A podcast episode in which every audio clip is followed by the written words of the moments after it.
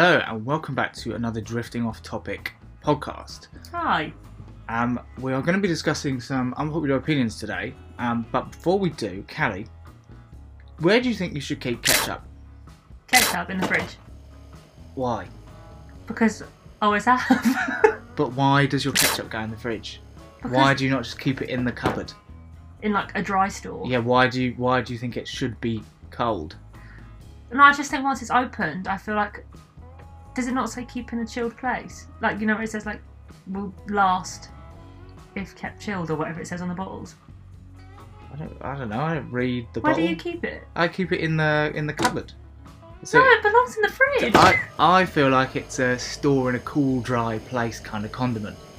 Yeah, the fridge. A cool, dry place. No, the cupboard. the The cupboard is your cool, dry place. It's not too hot. It's not too cold. It's very dry. It's in with the pasta, maybe. Yeah, okay. Or so, maybe what you've- about. Put it in the bread bin. Well, no, too far. What about eh, all the other condiments then? Mustard, mayo, barbecue sauce, sweet chili. Mayo has to go in the fridge. Why?